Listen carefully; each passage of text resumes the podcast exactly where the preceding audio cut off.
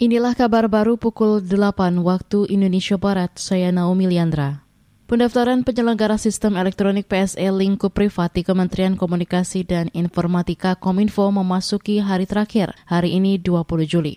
Perusahaan-perusahaan teknologi yang tidak mendaftar bakal mendapat teguran mulai besok 21 Juli.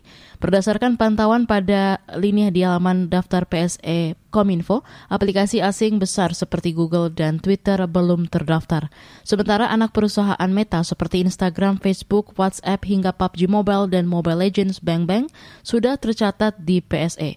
Kewajiban pendaftaran bagi PSE swasta lokal dan asing ini berlandaskan pada peraturan Menkominfo nomor 10 tahun 2021 tentang perubahan atas Permen Kominfo 5 tahun 2020 tentang penyelenggara sistem elektronik lingkup privat.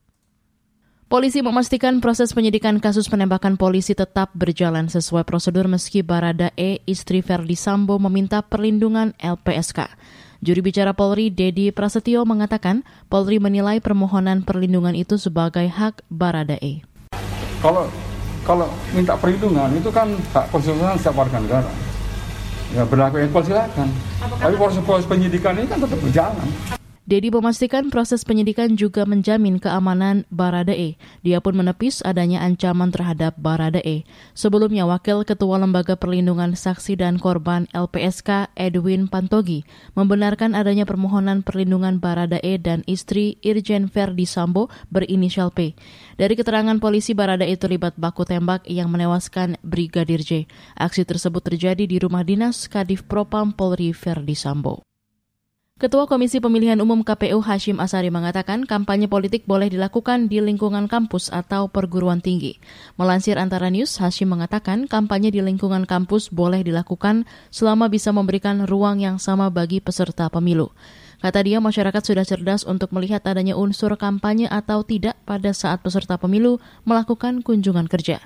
Menurutnya, kampus sebagai tempat pengembangan keilmuan, teknologi, dan inovasi bisa dimanfaatkan partai politik untuk merumuskan sejumlah kebijakan inovatif untuk membangun Indonesia.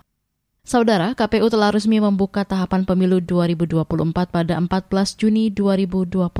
Masa kampanye direncanakan berlangsung pada 13 November 2023 dan pemungutan suara pada 14 Februari 2024. Saat ini KPU masih dalam tahap pemutakhiran data pemilih dan penyusunan daftar pemilih. Saudara, demikian kabar baru KBR. Saya Naomi Liandra undur diri.